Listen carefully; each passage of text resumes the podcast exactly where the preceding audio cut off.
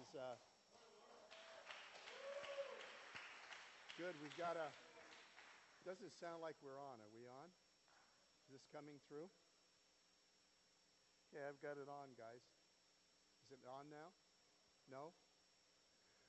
Let's see. Oh, yeah. Now there's power. Uh, this, is, this is the earliest I've ever gotten up to speak. So I, I have an. In, I have an entire hour with you guys. Could you all lock the doors? Ushers, please lock the door. Well, I want to talk about my life.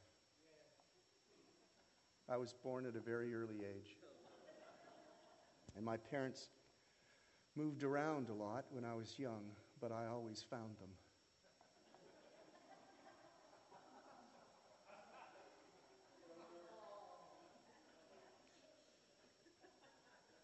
I'm just drawing this out as long as I. Does anyone have a story you'd like to tell? Put your hand down, Chris. You know how we've been focusing on uh, in the last couple of months, we've been focusing on the supernatural interaction uh, with God in, in giving us His thoughts throughout the day and leading us very specifically to do very specific things. We've seen people who've uh, come to the Lord become Christians through this in people's workplace. And that great story last week uh, from Peter about uh, God putting on his heart his uh, professor from uh, Coast Guard School. What do you call that, Peter? Naval Postgraduate School. And uh, put, they hadn't seen each other for decades. And then he gets on an airplane and, in an airport and there he's sitting beside his professor and ends up having an opportunity to pray for him while he's in a time of crisis. And what we're seeing is a pattern of, of this God says something to us, He communicates to us in some way, and we aren't sure whether it's Him or not. But if we'll take a risk and do the thing that He's talking about, we'll often see some very powerful results. So I've got another story for you. Uh, my friend Josh Watanabe over here, uh, he works uh, at a major grocery chain in the produce department. And he went to work uh, last week, and uh, he was walking by the sale table. There's always things that are on sale. And he saw a Batman toy sitting on the table. And when he looked at it, this thought in his head said, a young boy with a Batman t shirt is going to come into the store later in the day. I want you to buy this toy and give it to him. So he's a very practical young man, and it was on the sale table.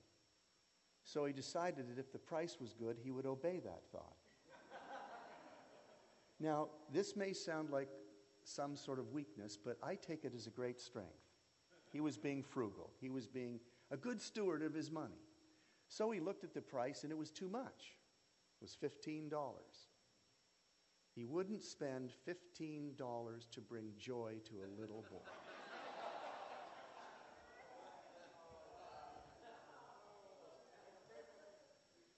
we need to pray. Let's pray for Josh. Anyway, he, he thought it's too much, you know, I mean, it's too much. So, so he just forgets about it. Well, what happens later in the day? Little boy, little boy comes in with a Batman t-shirt. And Josh sees instantly the depth of his sin.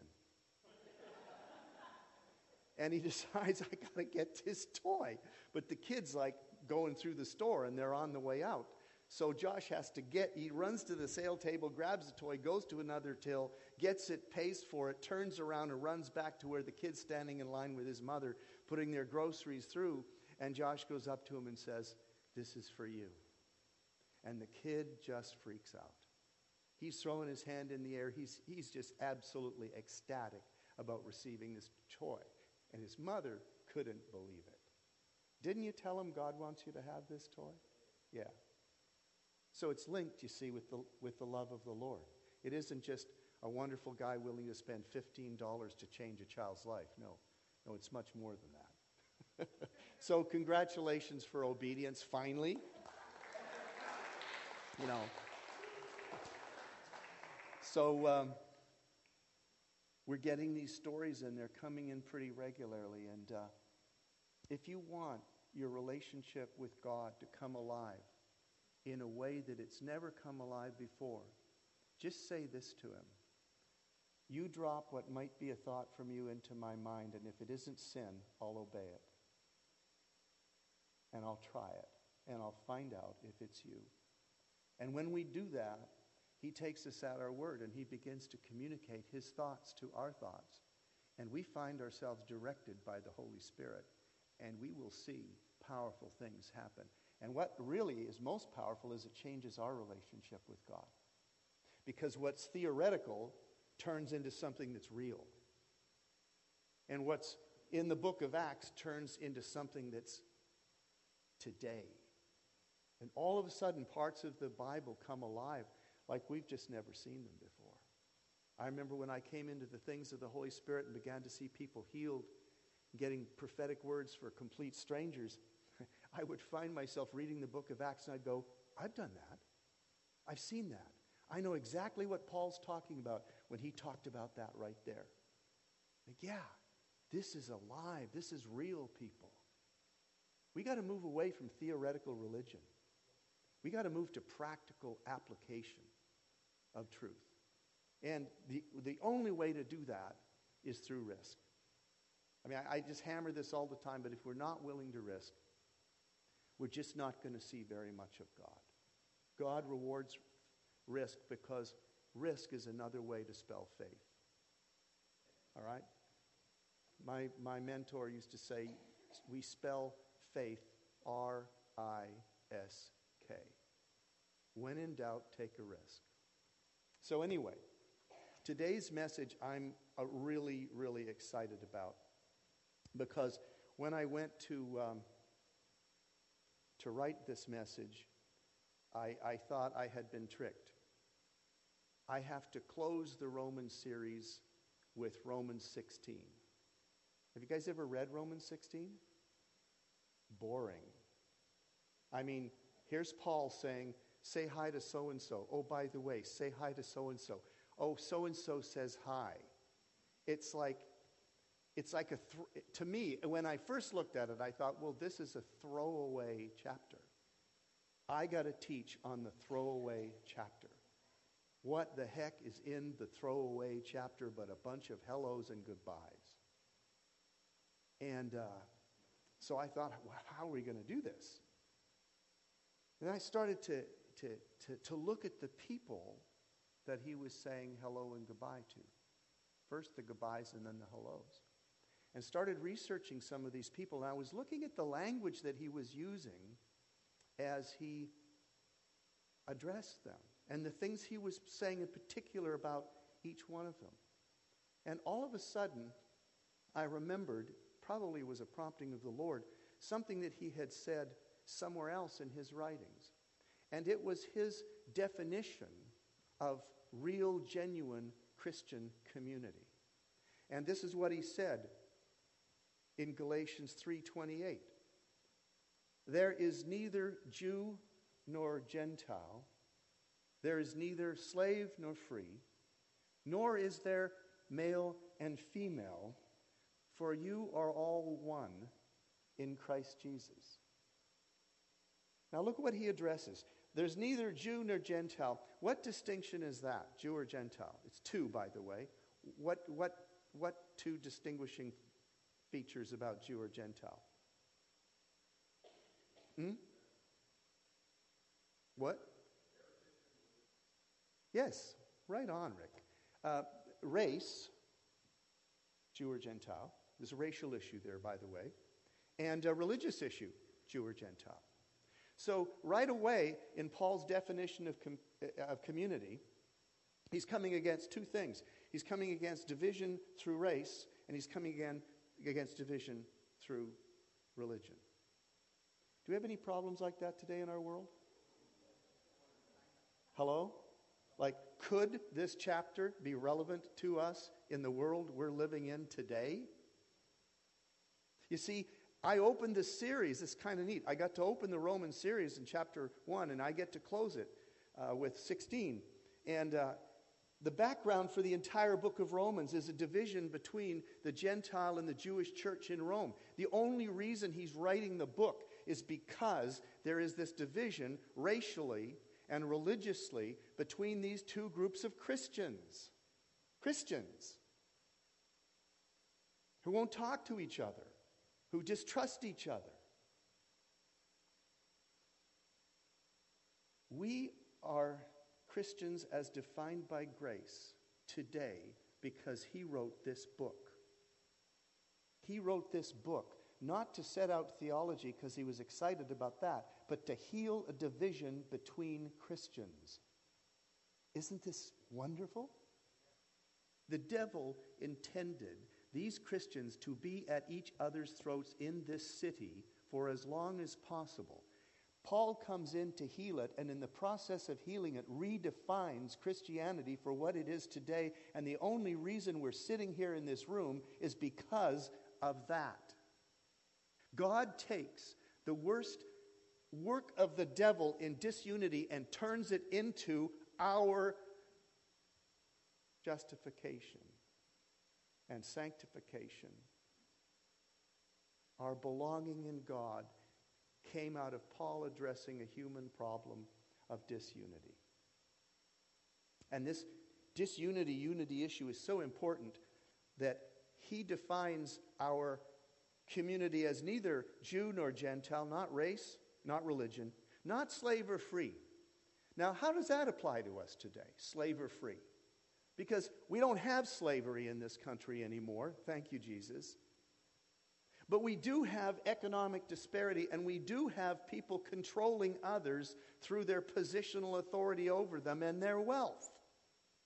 We definitely have people divided in this country between rich or poor, right? Hello? Just like we have division over race, just like we have division over religion, we have economic division as well. Now, of course, there's, there's, no, there's no division in our country today between male and female, is there? That's not a hot issue, is it? Uh, yeah. Just as angry, as painful as any of the other divisions is a division between genders. But you are all one in Christ Jesus. He is promising us that there is an answer to the world we're living in and what's happening in our country. He's promising us there is an answer. We can come together and rise above all of these differences if we have Jesus together. If we're focused on Him and we're looking on Him, these other things are not going to matter because they will not divide us because we have a greater unity than the powers of division. Is this something we need today? Come on, people. You know, I, I, I, wrote this book, Reluctantly Supernatural in an Age of Reason, and you, can get a copy if you want. And it was all about the idea that truth is dead in our secular culture. We live in the postmodern age. People no longer ask the question, is your religion true? It is irrelevant to them whether it is true or not. They don't believe in truth, they believe in individual perspective. You have your truth, I have my truth. There is no the truth. So, appealing to people on the basis of the truth of our faith means absolutely nothing to them. The question they're asking is Does it work? Will it heal the problems in my life? Will it get me through the night? Will it give me peace? Will it help me raise my kids? Will it help me at work? These are the questions that people ask of us. Not is it true, but does it work? So I wrote this book saying what the church needs to rediscover in the world in which we live is the power of God to change people's situations. People don't need an explanation of the truth until they've experienced it when they experience the love and power of God in a supernatural way, they want an explanation for what just happened. Then they're open to the truth because they've experienced God. Are you with me? So I write this book saying we need to be that kind of people. We need to take these risks at the supermarket. We need to take these risks at the airport. We need to take these risks constantly because a demonstration of the power and presence of God is enough for people to open their minds to then hear the truth. And I'm passionate about that message. But listen, right now, this message is just as relevant. The reality of the world we're living in as a country is racial division, economic division, religious division, and gender division. We are quietly tearing ourselves apart. Devil wins. Disunity is what he does for a living. But we have an opportunity here to live something so precious so rare that people will stop and say, What's going on with those people? Look at how these people are getting along. There's black people in their church. There's Hispanic people in their church. There's white people in their church. They've come from all sorts of different denominations and they're getting along. There's rich people in their church who are hanging out with poor people in their church. There doesn't seem to be a fight between men and women in their church. What the heck's going on in their church? They all seem to be happy with each other. They seem to love each other. What drug are they on? And where do I get it? I want some of that drug. No, it's not a drug, it's a He. He is our peace. He is our joy. He is our righteousness. He is our hope. He is our meaning. He is our purpose. I just love that song. You're more real than the, the ground I'm standing on.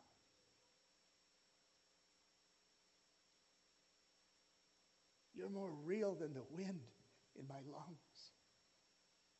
Your thoughts define. Your thoughts define me. And you're inside me. And I belong to you.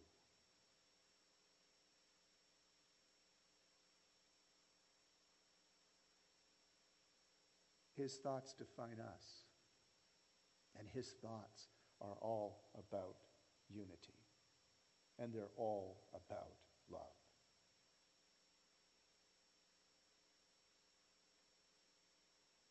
In chapter 16, the evidence is found that this verse can be lived amongst, uh, amongst Christians. Not Jew, not Gentile, not slave, not free, not male or female, you're all one in Christ. Paul, in this chapter, sets out the evidence existing in the Christian community of his time that this verse can be effectively lived. So let's pay attention to it and see how he does it. He begins by commending Phoebe to the churches in Rome. Phoebe, that's a girl, by the way. And he calls her, quote, a servant of the church in Cenchrea. And the word servant here is the same word that's used for deacon. Hello? Phoebe's an important person in that church. Now, it may not mean that she has a recognized position or a title, but he's mentioning her. And he's calling her a servant of the church. Why is this significant? Because in her culture, in that culture, women were of little value. There was a huge inequality between men and women in their culture. And he is addressing this inequality by bringing honor and attention to her role in the church. Now, that may not seem unusual to us, but we're not in that culture. We don't understand that this is a radical thing that he just did. He's making a point. There are six women who are greeted in this chapter by Paul, and in each instance, he draws attention to their hard work and servanthood. Six women mentioned, and in every single one, he says their servanthood or he says their hard work for the Lord and for their churches. In none of the greetings to men does com- Paul commend them for their hard work? Now, I know a lot of you women are saying, of course. They sit on the couch all Sunday afternoon. They watch football while I feed him and burp him and put the soother in his mouth when his team loses.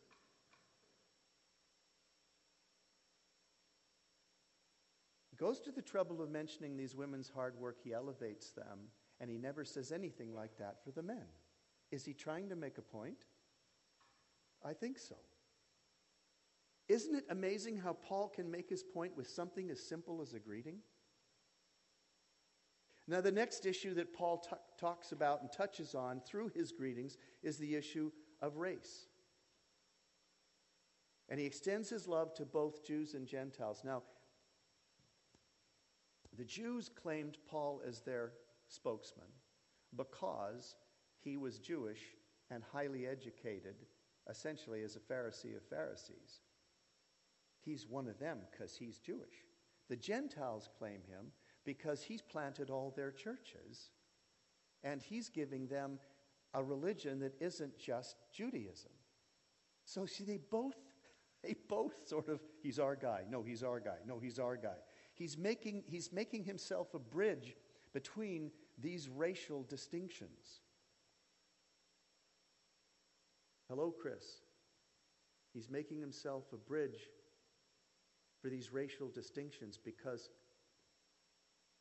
he's a voice of reconciliation. He's not an advocate for either, he's an advocate for reconciliation. Now, what we really need in our culture today on the race issue, we don't need more far left or far right or, or, or, far, far white or far black or far, far, far Hispanic or far whatever. We don't need the extremes talking in this debate. We, this debate has been driven by the extremes for far too long. There's a whole group of people in the middle that want peace, and they're people of good hearts, but nobody speaks for them. The agenda is being driven by the radical 10 or 15 percent. We need to rise up, and I think the church has the opportunity to be that voice, to rise up to speak for the people of goodwill who want to see these problems solved.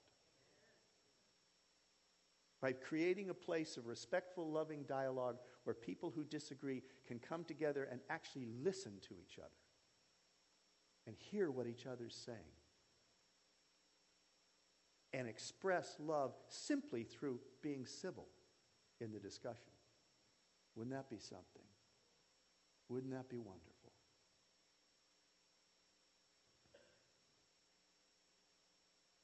Paul extends his love to both the Jews and the Gentiles. Neither get to claim him as their mouthpiece. Neither can co opt him to their extreme. By doing this, he's reminding all of them that he is the spiritual father of all of them. Together, neither of them can claim him as their own exclusively. And this is another reminder to them of their unity in Jesus. Isn't that, isn't that fantastic, people? Boy, God picked the right guy for the job in Rome. In verse 16, he goes on to instruct them to greet one another with a holy kiss. Now, some of us are a bit awkward with that. Like, where's the fine line between a kiss and a holy kiss?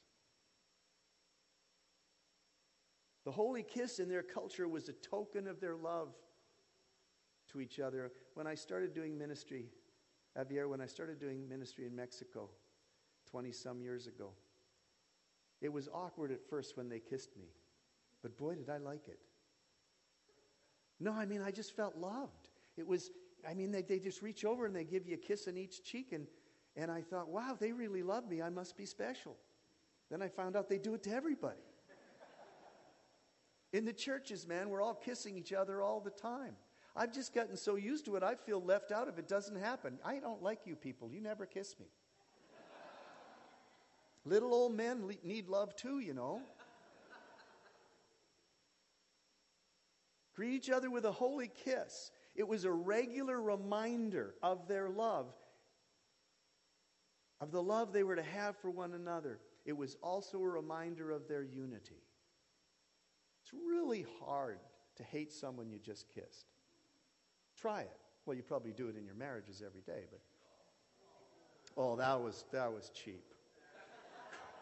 Man, you get up there and you're just doing a great job, and then you say something like that.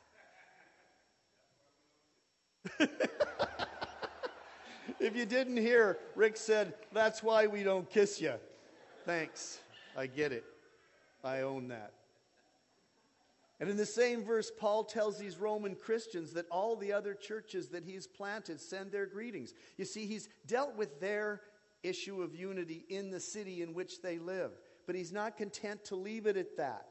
He's reminding them that I, you know, I know all these other Christians all over the place and I visit all these other churches and they're sending you their greetings too and they love you and they pray for you.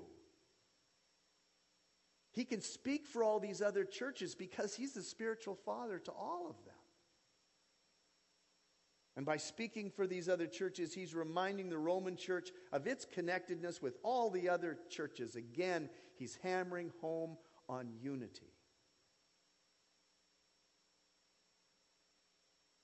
Now he gets real specific. He goes away from just greeting, which he's done so far, and he moves into a little bit of teaching. And in verse 17 and 18, he addresses this issue of disunity directly with a very, very strong warning. And this is what he says. And this has application for us and for our country. Listen to this. This has national application, not just in our church, but all across the churches and all across the whole country. I urge you, brothers and sisters, watch out for those who cause divisions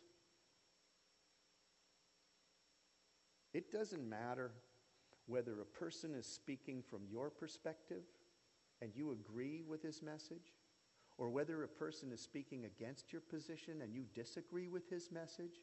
It doesn't matter.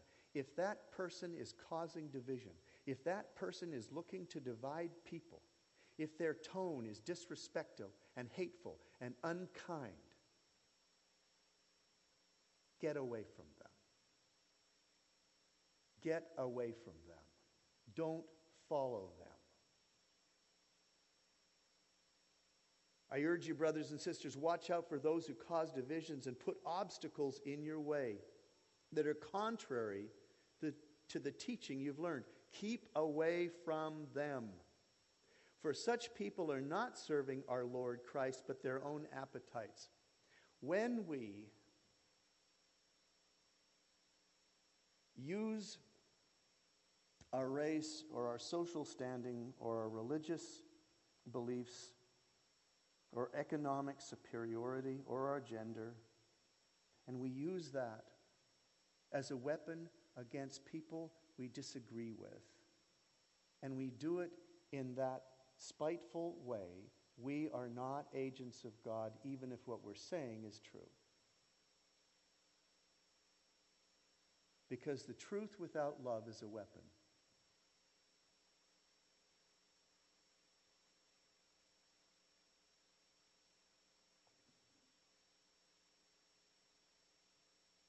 Keep away from those that put obstacles in the way, in your way, obstacles that are contrary to the teaching you've learned. Keep away from them. Such people are not serving our Lord Christ their own appetites. It doesn't serve God when this is how you behave, even if your position on a particular point is true. By smooth talk and flattery, they deceive the minds of naive people. In your personal relationships, avoid people who are gossiping and slandering other people that you happen to know. Just avoid them. And all these issues we face, avoid the people that are trying to make it worse rather than trying to make it better. And you know who they are, you can tell.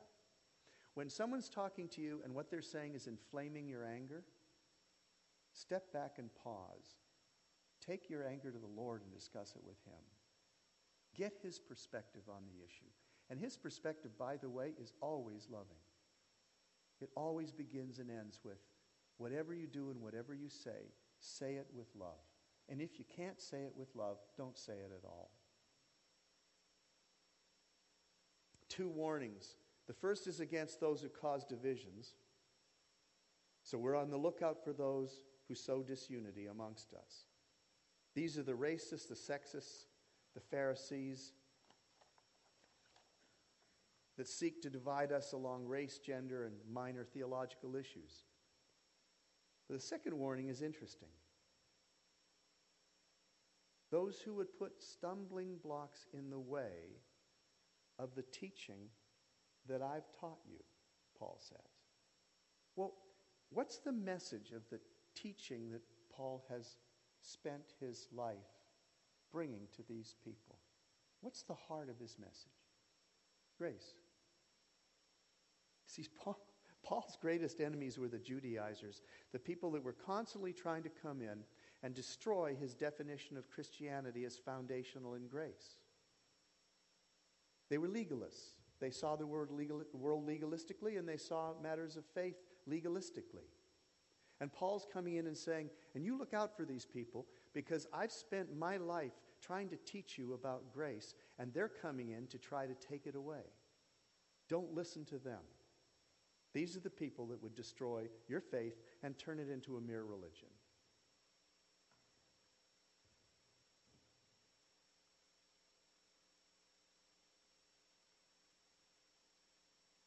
It's probably not happened yet to these people in Rome, but Paul's been contending with the Judaizing zealots, the religious legalists. He's been contending with them for, at this point, decades. Some think that when Paul said, The Lord's given me a thorn in my flesh, that I've asked him to remove countless times, but he hasn't done it. Because by coping with this, I remain humble. Uh, the, the standard, standard uh, interpretation of this verse is that Paul had some physical sickness that was recurring and chronic, and so he would constantly be weak. And uh, therefore, he had to, because of his physical weakness, he had to rely on, on God more, and that's Paul's thorn in the flesh. But what's interesting about that phrase is that wherever that phrase is found in the Old Testament, and it's found a number of times, thorn in the flesh, it's always someone who's persecuting you. It's not a physical disorder, it's someone who's harassing you and making your life miserable, just like a thorn in the flesh, like a splinter. Well, if we define thorn in the flesh that way, which group of people in Paul's life was constantly doing that to him? It was the Judaizers, trying to undermine his theology of grace, trying to twist the Christian church back to legalistic Judaism. And he never got rid of them. This is, this is written near the end of his life. Not the very end, but getting close. And he's been coping with these Judaizers for a long, long time. And he's finally saying to the Roman church, don't let these guys get you too. If they come in here preaching a contrary gospel, you don't listen to them. You get rid of them. You protect yourself from that message. They're false teachers. Keep away from them. That was critical advice then, it's critical advice now.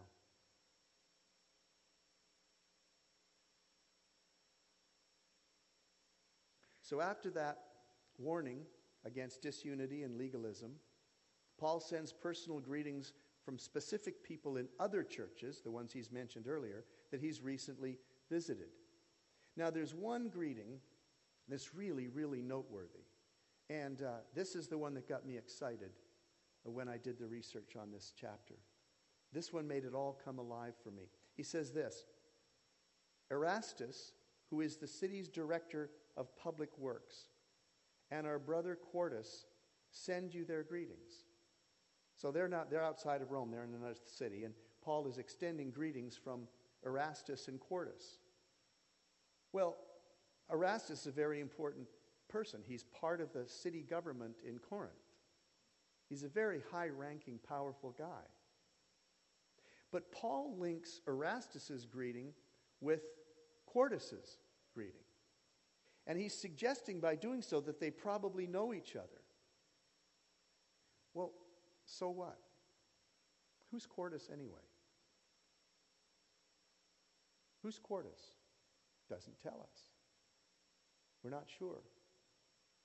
But here's what's interesting Quartus is the number four.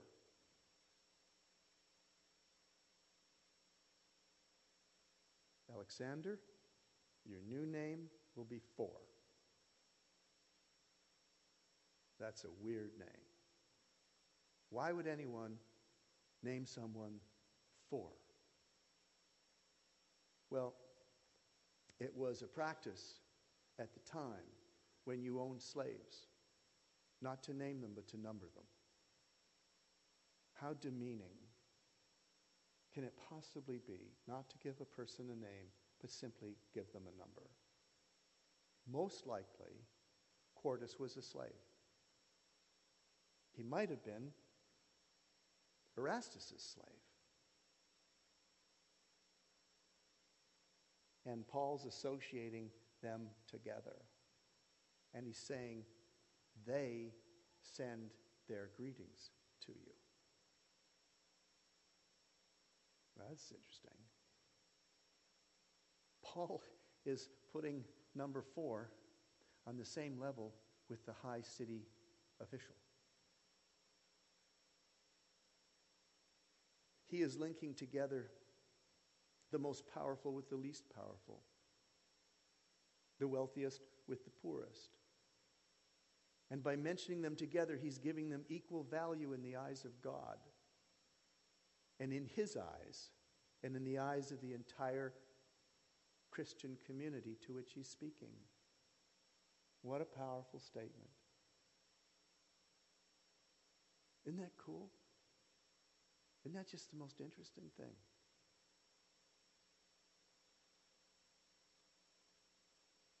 The kind of unity and connectedness that he is illustrating here is supernatural. It's a work of God in and through us. And it's an illustration of the nature of God to the world. They will know you are Christians by your love for one another. That's our calling card. That's our credibility. That's our message. Jesus said, They'll know you're mine by the way you love each other.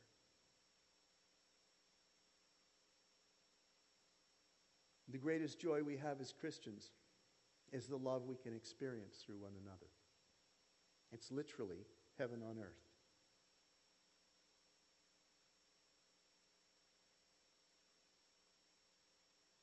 How do we begin to participate in this kind of unity, in this kind of love? Where does it start?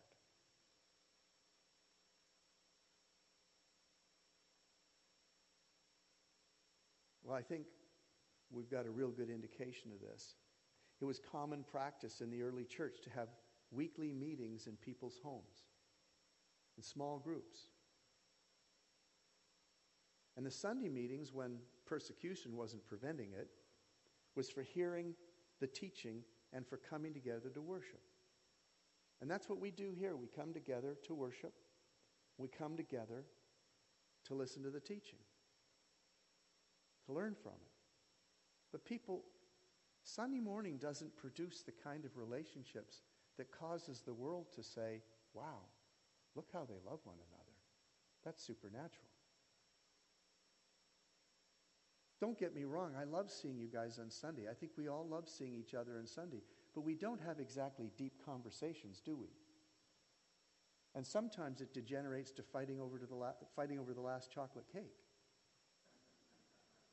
When my dark side comes out and I just take it and run and put it in the trunk and pretend I never saw it. Sunday mornings will never produce the kind of relationships that Paul is talking about here. No, we, we, we, we've got to go a lot deeper for that. We, we've got to get into each other's lives. We've got to see each other's weaknesses. We've got to expose our own weaknesses to each other so someone else gets to love us and help us and find their significance in loving us.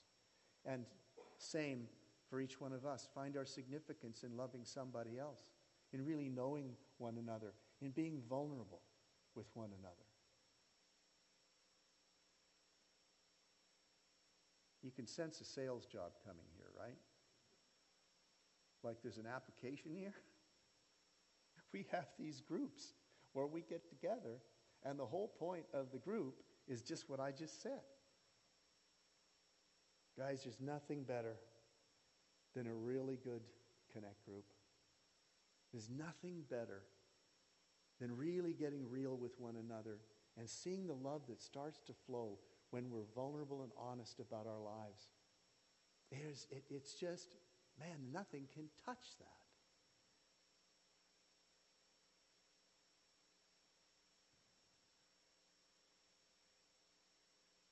So I'm trying to sell you on checking out a Connect group.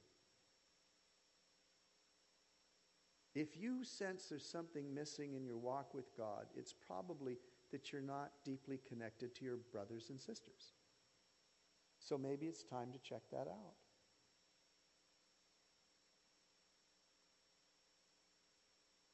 Now, I want you to all promise me right now you're going to do that.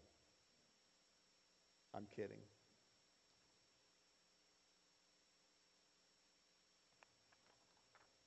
Okay, we're done. But this is the earliest we've ever finished.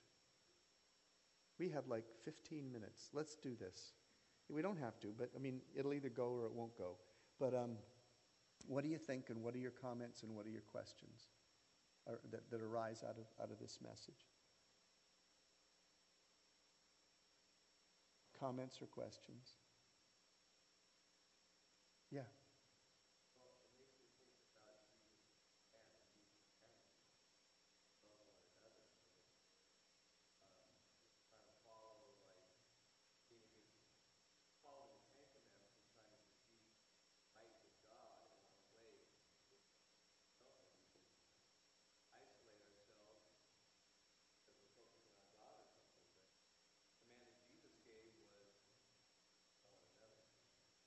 Do y'all hear that?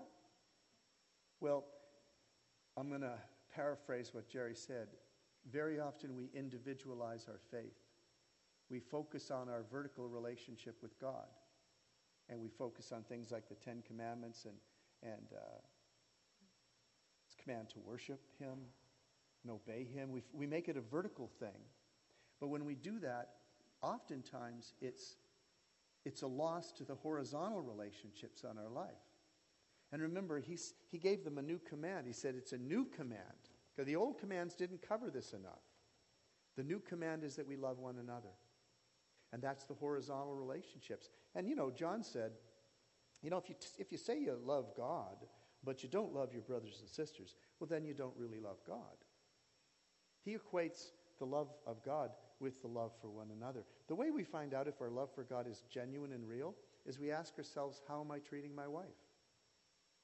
How am I treating my, my kids? How am I treating my husband? How am I treating the people at work? How am I treating my friends? That's the actual test of whether the thing with God is real or not. Very practical. If you want to know where, what where your relationship with God is, is, is at, you just look at your relationship with the people in your life. That'll tell you the quality of your relationship with God. Super litmus test. So, yeah, you're absolutely right about that. Jesus makes that really plain. Any other comments? Or, yeah.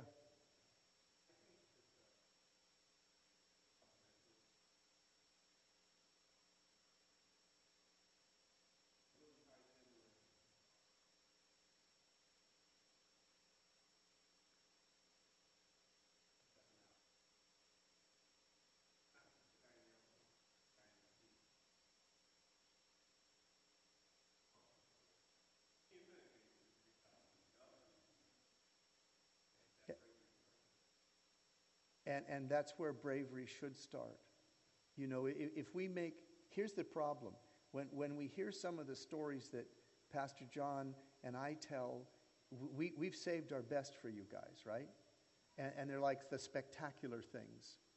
And that's neat. And it makes everyone go, wow. But it's also intimidating because you think, I, I don't want to do that. That's way too risky. We'll probably fail. But Rick's saying if we start with the, the close relationships around us, neighbors and friends, um, um, coworkers, whatever, and we start with acts of love for them, where we're taking a little risk, it's, I know, it's, I know it's trite, but it's the baby step thing, right?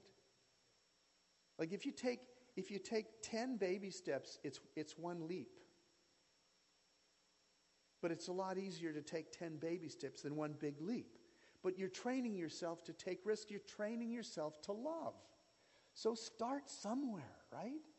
There's somebody at work that needs your love. By definition, they're humans. There's someone in your office that needs your love. There's someone in the gym that needs your love. There's someone at the store that needs your love. If you, I asked my mentor when I just came into the things, uh, when I just became a Christian, I didn't know what I was made for. I didn't know what my spiritual gifts were, but I just had this desire to, to, to ser- serve God because God had given me a purpose for living, which I hadn't had. And uh, He rescued me. I was thinking about suicide because my life had no purpose. He rescued me. And I said to my mentor, Man, I don't know what I'm for. I'm, I was a lawyer at the time, and I said I, I should quit my job and go to seminary and discover my purpose, to get, find out what my spiritual gifts are, what I'm supposed to do. I just had this hunger to serve God. I didn't know what I was made for. And, and my mentor said, No, that's, that's stupid. He said, That's unnecessary. You don't, you don't need to do that to discover your spiritual gifts. I said, Well, how do I discover my spiritual gifts? He said, Find somebody to love.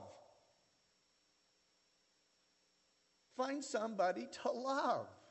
He said, when you do that, some of the things you do in love will work and others won't. Keep doing the things that work, ignore the ones that don't, and you'll discover your spiritual gifts. It was all true. It unfolded. And if I started going to this church and I didn't know what my spiritual gifts were, every time they asked for somebody to do something, I put up my hand. Yes, I will set up the chairs. Yes, I will work in Sunday school. Yes, I will. I just said yes to everything. Most of what I did was an abysmal failure. But out of the couple things I said yes to, people said, Wow, that was great when you did that. That really blessed me. Cha-ching, I'm going to do more of that. It was a process of elimination. Just start loving. Random acts of idiocy. Love people. Just do it. And you will find. And you don't have to figure it out. They will, the people you're loving will figure it out for you. Some will say, gee, I wish you hadn't done that. And they don't really, because Christians are nice. They'll tell you you're blessing them no matter what. That's the kind of people. They'll lie to you for, to make you happy. But which stop doing that. Don't lie to people to make them happy. You're misleading them. If that's not their spiritual gift, say thank you and walk away. Just thank you for your effort. But if they blessed you, you say, man, that really meant a lot to me when you did that. Man, that just kind of turned things around for me. My attitude changed when you said that. Note to self do more of those kinds of things. They are working. Isn't God practical? If it blesses people, they'll let you know. Do more of that. You'll refine your gift. Any other questions or comments? I'm really enjoying this. I'm going to string it out as long as possible. Eddie.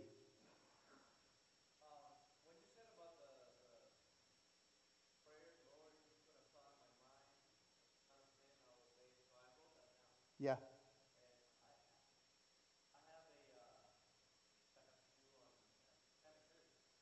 Yeah.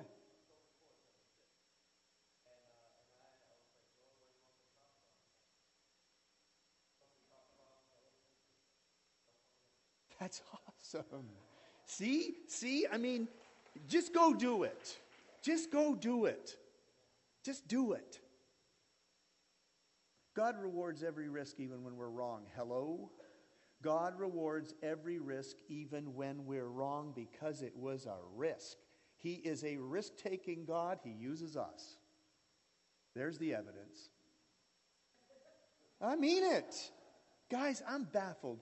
Day after day, I say, God, I can't believe you're using me. I'm such a screw up. I have such a bad attitude about so many things in life. It's amazing to me you're still using me. And he told me one time when I said that to him, he said, Well, in my world, I heal you as you go. That's what he said. In my world, I heal you as you go. Thank you, Jesus, because there's no other way for me but that. Just take the freaking risk. Just go out and do it. Eddie, go out and do it. But you know you're going out and doing it with Him, right? Because He told you this Sunday to do it. Therefore, He is committed to showing up when you do it. His Spirit is already there. See, He's outside of time, Eddie. He's outside of time.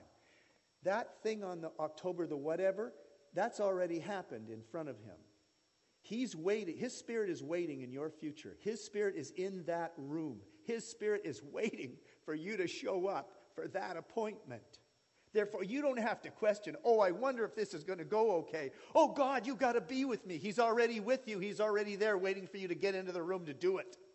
So when you go to do it, He hits. He hits, bam, like this. this you can feel it, man. I mean, when sometimes I, I just, I can feel His Spirit coming on me with power. And I know the words are going to hit home. And this confidence rises up. It's confidence in Him because you know you're in cahoots with God right now. He's waiting for you in that room already. He's already there. He's got things in mind he wants to do. And you're not sure what you're going to say. And you're going to get halfway through your message. And all of a sudden, thoughts are going to pop in your head. And you're going to fire them out. And it's going to hit somebody. And they're going to say, wow. And you're going to say, where did that come from? That was amazing. I need to remember that for later. I've, all, I've gone home from some of these messages so excited about what I said that I didn't have any clue of, that I've listened to it online and written it all out because it was so good I couldn't stand it. Where you're more shocked at how at what came out of your mouth than the people because it was that good. And you know it wasn't you. You had nothing to do with it. You just showed up and took it, took the shot. Right? Man, got to take risks, people. What else? Any other comments?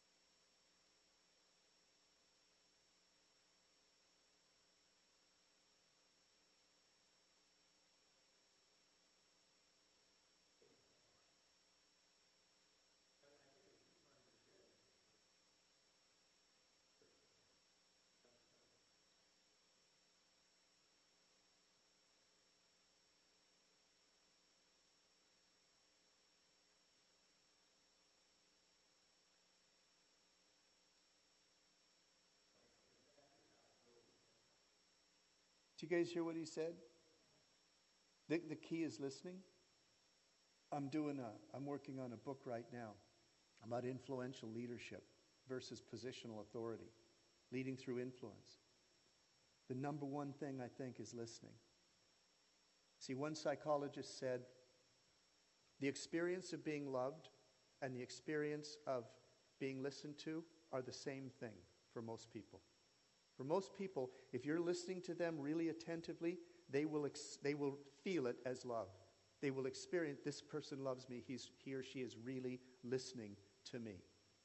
And here's the cool thing we do when we apply ourselves to what they call active listening, where we're, you know, most listening is waiting for an opportunity to speak. Done yet? Now, let me tell you what I think. That, we call that listening. There's no listening there. You're waiting for an opening. No, listening is where you're asking yourself, who is this person really? What's going on in their life right now? What's motivating their emotions? Why are they feeling what they're feeling? What's wrong? What does God need to do to help them? What do they need from me right now? And you're like a detective, and you're just sitting there looking for clues, waiting. And when you have that attitude of being a detective, waiting to understand, you want to understand this person. Your whole goal is to understand this person in this moment right now. And you're focused on that, let me tell you what, the Holy Spirit has an absolute vested interest in answering that absolutely vested interest. He will, he will tell you what's going on. And then, Bob, the beautiful thing that you said, it really rocks my world, is then you ask them a few questions. See, the temptation when we get revelation about someone's life is to say, I know, I know what's going on. Let me tell you what's going on. Here's the answer. This is what you should do. Most people don't learn well with that at all. But when you can, you can get a sense of what God's doing in their life and what the problem really is and what's really motivating them, and then you start asking them questions about that, and they discover for themselves the answer that God's trying to bring to them, they own that answer. They're vested in it. Asking questions is one of the best ways to lead people because they become invested in the answer.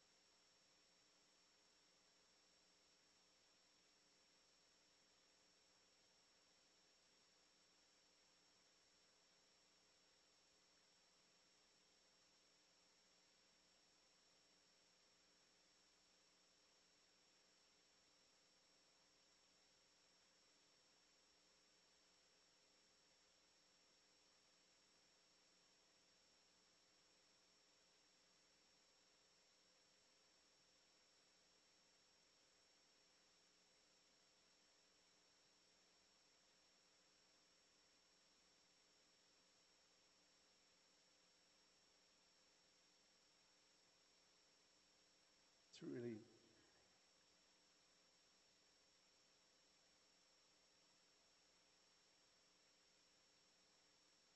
right on.